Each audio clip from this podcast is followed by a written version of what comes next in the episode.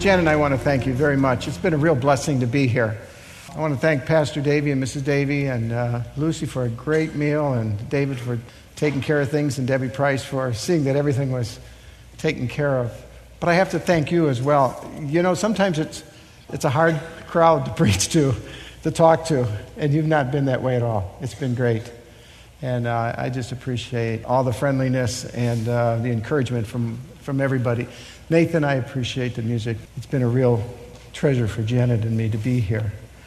I forgot, David, what you just said about uh, if I need Janet up here to remind me. The older I get, the more I need to be, to be reminded what I was going to say.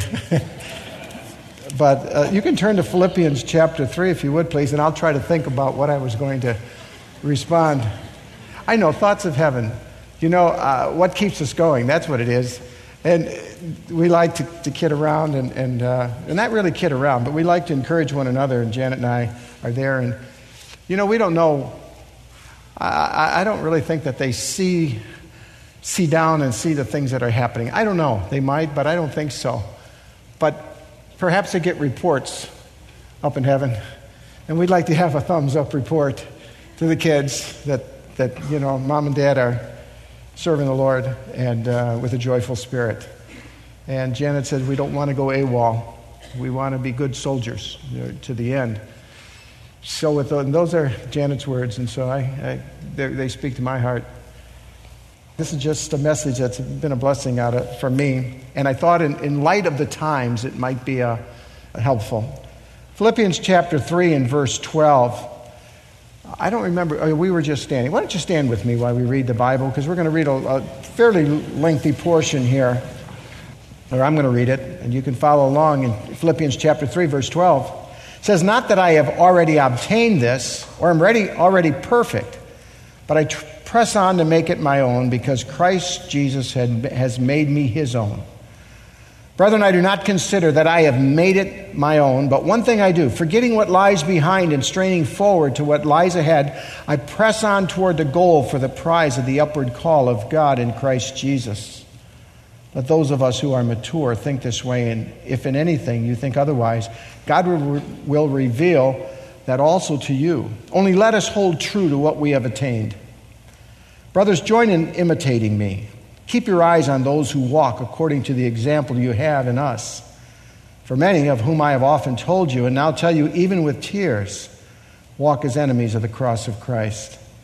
Their end is destruction, their God is their belly, and their glory is their shame, with minds set on earthly things.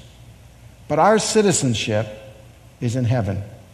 And from it we await a Savior, the Lord Jesus Christ, who will transform our lowly body to be like his glorious body by the power that enables him even to subject all things to himself. Therefore, my brothers, whom I love and long for my joy and crown, stand firm thus in the Lord, my beloved. I entreat Euodia and I entreat Syntyche to agree in the Lord. Yes, I ask you also, true companion, help these women who have labored side by side with me in the gospel together with Clement and with the rest of my fellow workers whose names are in the book of life. Rejoice in the Lord always. Again, I say, rejoice. Let your reasonableness be known to everyone. The Lord is at hand. Do not be anxious about anything, but in everything by prayer and supplication with thanksgiving, let your requests be made known unto God. Let's have a word of prayer. Father, we love you. We thank you, Lord, that we can take time for your word. We've been blessed so much with the music, the scripture. And Father, we now just ask that you might help us tune in to your word, speak to our hearts, and uh, give us something, Lord, that uh, might be an encouragement, give us hope, and give us challenge, Lord, to stretch our faith. Thank you for this day, for this time, and for this church, Lord, and ask your blessing upon it. In Jesus' name, amen. August 2nd, 1947. Some of you will remember that date. Harry Truman was president. Ted Williams was in the midst of winning the Triple Crown. Now, I don't know if we're in horse racing country, but that's not, he wasn't running in the Kentucky Derby. The Triple Crown was baseball's Triple Crown with home runs, RBIs, and average. Jackie Robinson broke baseball's color barrier that year. The stock market was raging up at 181. Gas was 23 cents, and you could put it in a new car for $1,500. People averaged $3,500 in earnings, and there were 44,000 televisions in America. And the Marshall Plan was in its initial stages, the plan to aid Western Europe after the devastation of World War II. The number one song was sung by that troubadour Woody Guthrie. I think it was probably on those 78 RPMs. This land is your land. August 2nd, 1947, unknown to most people, I was born in Chicago. I had a mom and I had a dad that welcomed me into the world and had great hopes for me. I had two brothers who I think looked forward to having another brother or sister come into the family. There was a house over my head when I came home. My dad had a good job. I was born a citizen of the United States of America and was entitled to all the privilege and, privileges and all the rights of that citizenship. But I didn't know anything about that. I didn't know anything more than that there seemed to be lights and the new sounds, things moving around, things were new and different. All those blessings of birth that I had of coming home with my mom and dad and two brothers, I didn't know anything about when I was born. Philippians chapter 3 and verse, verse 20. It says, But our citizenship is in heaven, and from it we await a Savior, the Lord Jesus Christ, who will transform our lowly body to be like his glorious body by the power that enables him even to subject all things to himself.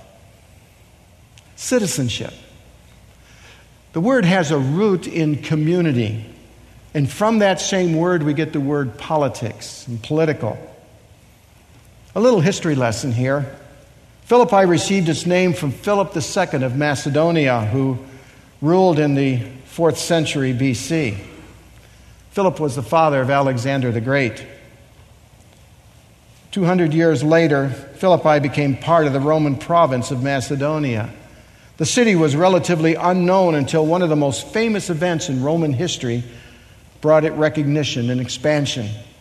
In 42 BC, the forces of Antony and Octavian battled against and defeated those of Brutus and Cassius at the Battle of Philippi, thus ending the Roman Republic and later, with the defeat of Antony, ushering in the period of the Roman Empire of uh, uh, Augustus, Caesar, or Octavian taking the reins, who's mentioned in the Bible. After the battle, Philippi became a Roman colony, and many of the veterans of the Roman army were ordered by Antony to, to live there, to take up stakes as part of their pay for their service in the war.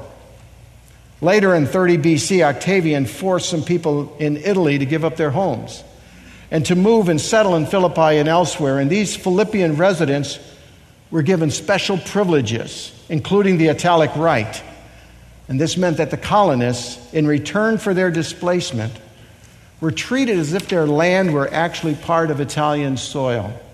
This is now north of Greece. So the residents were citizens of Rome, their mother city, and enjoyed the full rights of Roman citizenship, including exemption from taxes. Being a Roman colony was a source of much civic pride for the Philippians who also used Latin as their official language and adopted Roman customs. Later, as we follow the travels in the book of Acts of the Apostle Paul, he was led by the Holy Spirit to cross from Asia Minor at Troas over across to the continent of Europe. And there in northern Greece, Paul established the first Christian church in Europe. The first Christian convert was a woman, Lydia, a businesswoman, a merchant, selling purple cloth. Philippi was where Paul and Silas spent much of the night in jail. And by their testimony for Christ in a prison inspiration, and a God sent earthquake, they were able to lead the jailer and his family to Christ. That story is in Acts chapter 16. It's a great story, great, great uh, account. The citizens of Philippi were privileged to be Roman citizens away from Rome. When a baby was born, in Philippi, it was important that its name be registered on the legal records. When Duane Scott Willis was born in Chicago, August 2nd, 1947, it was noted at Evangelical Hospital. A document was sent, sent and recorded in City Hall, downtown Chicago. In the third verse of the fourth chapter, talks about these people whose names are written in the book of life. When a lost sinner trusts Jesus Christ and becomes a citizen of heaven, his or her name is in the book of life. Citizenship is important. Years ago, Janet and I had the privilege, it was actually quite a while ago, about 12 years ago, we had an opportunity to travel to Europe and visit missionaries. And we went to England, we went over to the Netherlands, and went to France.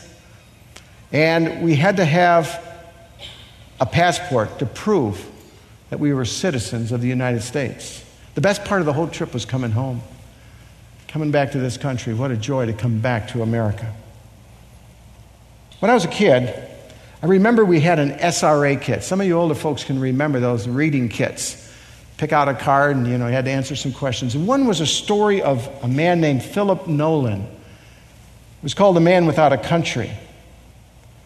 The story was an allegory and implicitly referred to the upheaval during the Civil War. Edward Hale wrote the story to protest those wanting to leave the United States. It was a historical fiction. A young U.S. Army lieutenant named Philip Nolan cursed the name of his country, and for that he was sentenced to spend the rest of his life aboard ship, ships of the U.S. Navy and never again to see his native land or even hear its name or get any news about its progress. So, for 56 years, he was on an endless journey from ship to ship and sea to sea. Deprived of a homeland, Nolan slowly and painfully learned the true worth of his country. And finally, he was buried at sea. I still remember, I can still visually see that card, and the agony of thinking about this man who had cursed his country and never got to see it again, never got to see America again. And as a little boy, that impressed upon me. All these years, I've remembered that. When you confess Christ on earth, he confesses your name in heaven. In Matthew chapter 10, verse 32, it says, Whosoever therefore shall confess me before men, him will I confess also before the Father which is in heaven. But whosoever shall deny me before men, him will I also deny before my Father which is in heaven. And in Luke chapter 1, Jesus sends out the, uh, uh, many of the disciples. Uh, I think it was 72. And they get excited because when they go out, they're able to cast out demons. And they come back excited about this. And Jesus says, Nevertheless, do not rejoice in this, that the spirits are subject to you, but rejoice that your names are written forever and the word written is in a tense such that it's a done deal. So when I admitted to God my sinfulness and believed Jesus had shed his blood on the cross for my sins, and in faith asked him to forgive me and save me from hell, I was forgiven all my trespasses, redeemed, reconciled, placed in the family of God, in the household of God, in the fellowship of the saints free from the law, adopted, became a child of God, made nigh, delivered from the power of darkness, partakers now of the holy and royal priesthood, complete in Christ, possessing every spiritual blessing, having access to God, among other blessings, given heavenly citizenship. Though at the time I only knew I was forgiven and a Christian, I knew so little when I got saved. I didn't know all these blessings. Lewis Sperry Chafer, in his systematic theology lists 33 things that happen at the moment of salvation. He says it this way These 33 riches of grace are, quote, wrought of God, instantaneous, simultaneously given, and are grounded on the merit of Christ and therefore eternal. I typed in the uh, internet and I saw, I looked for the uh, uh, information or, or, the little thing that I first saw that about 33 things that God had done at the moment of salvation. I wanted to get back to the original track that I saw that. And I saw 46 things that God had done. It's up to 50 on the internet now. And I suppose in the days to come, it might keep climbing up there. the practical implications of earthly citizenship, think about. That we have the privileges of protection. The preamble to the Constitution provides for the common defense, the common, or I'm sorry, the domestic tranquility. We are a country of laws. There's due process, equal protection. We're not a vigilante society. And I think there's a good pride, a gladness of the freedoms that we have, like life and liberty and the pursuit of happiness, and may I add the protection of private property. But along with those privileges of our earthly citizenship, there are responsibilities. There's responsibilities to obey the laws. The Bible speaks directly to that. Paul writes, Let every soul be subject unto the higher powers. Submit yourself, Peter says, unto every ordinance of man for the Lord's sake, whether it be to the king as supreme or unto governors. Responsibility to vote, to participate in our limited democracy, in our republic. And be ready to defend the principles of what we stand for, even to the death. To have a thankful spirit. And to pray for justice for all. To pray for our leaders. In our little men's group, one of the men said, You know, it's going to be very difficult the way the election turned out for me. You need to hold me accountable to pray for our president every time we come together. And we have. Now, back to Philippians chapter 3. Paul gives a personal testimony in verses 12 to 16. He gives a charge to follow those. He says, Join me in, uh, join in imitating me. Keep your eyes on those. This is verse 17. Keep your eyes on those who walk according to the example you have in us. It's interesting. The King James writes conversation, which was an old word. But my Bible has now what we understand the word citizenship. And Paul is saying, as a good citizen, citizen of heaven, follow my example. What a challenge. Paul was willing to step out and say, Follow me. Follow those who walk as citizens of heaven. And Paul, in verse 16, says, Only let us hold true to what we have attained. In the King James, it says, Walk by the same rule. In the NIV, it says, Live up to what we have attained. Hold true to what we have already attained, amplified, and keep living by that same standard to which we have attained. It literally means to walk in military uh, rank, walk in line. It's not that God wants us to be robots. But as citizens of heaven, God wants us to walk and realize that we live in a minefield of dangers around us. I'm not talking about the literal minefield, but the spiritual minefield.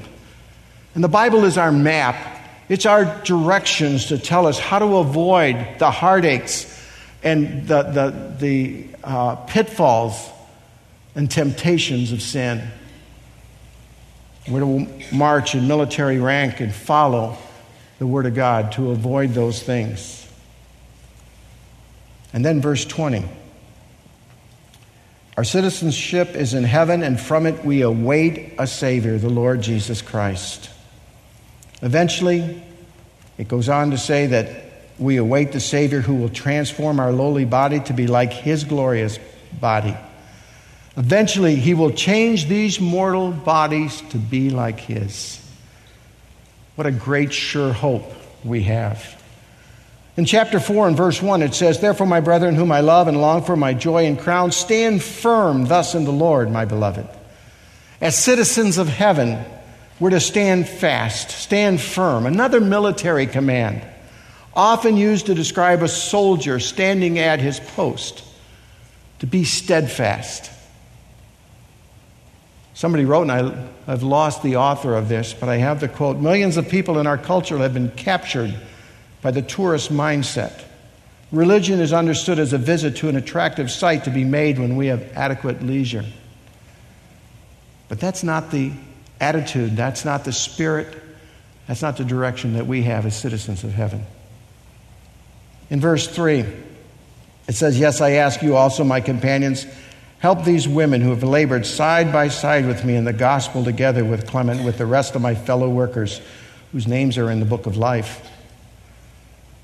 The focus is on others. The, the word there is serve. As citizens of heaven, we get the focus off ourselves, and our life is to be focused on others, to serve. That's one of the wonderful things about that the church offers. What do I do? And there's so many ministries to get involved with. And then in verse 4, it says, Rejoice in the Lord always. And again, I say rejoice. Isn't it easier to complain? Anybody agree with that? Is it easier to, to gripe and complain? As citizens of heaven, we're to rejoice and always be in uh, an attitude of rejoicing.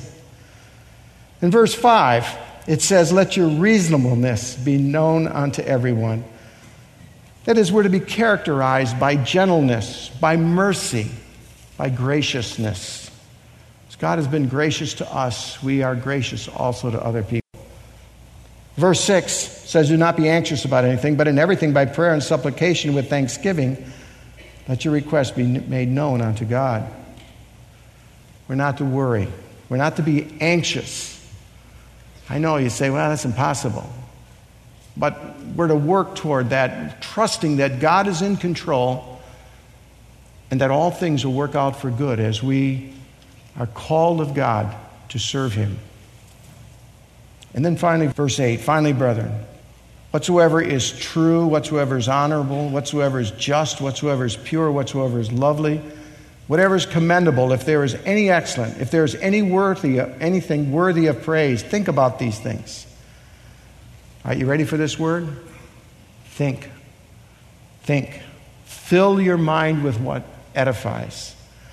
In a time that relies on, so much on emotions, remember, God says to renew our minds.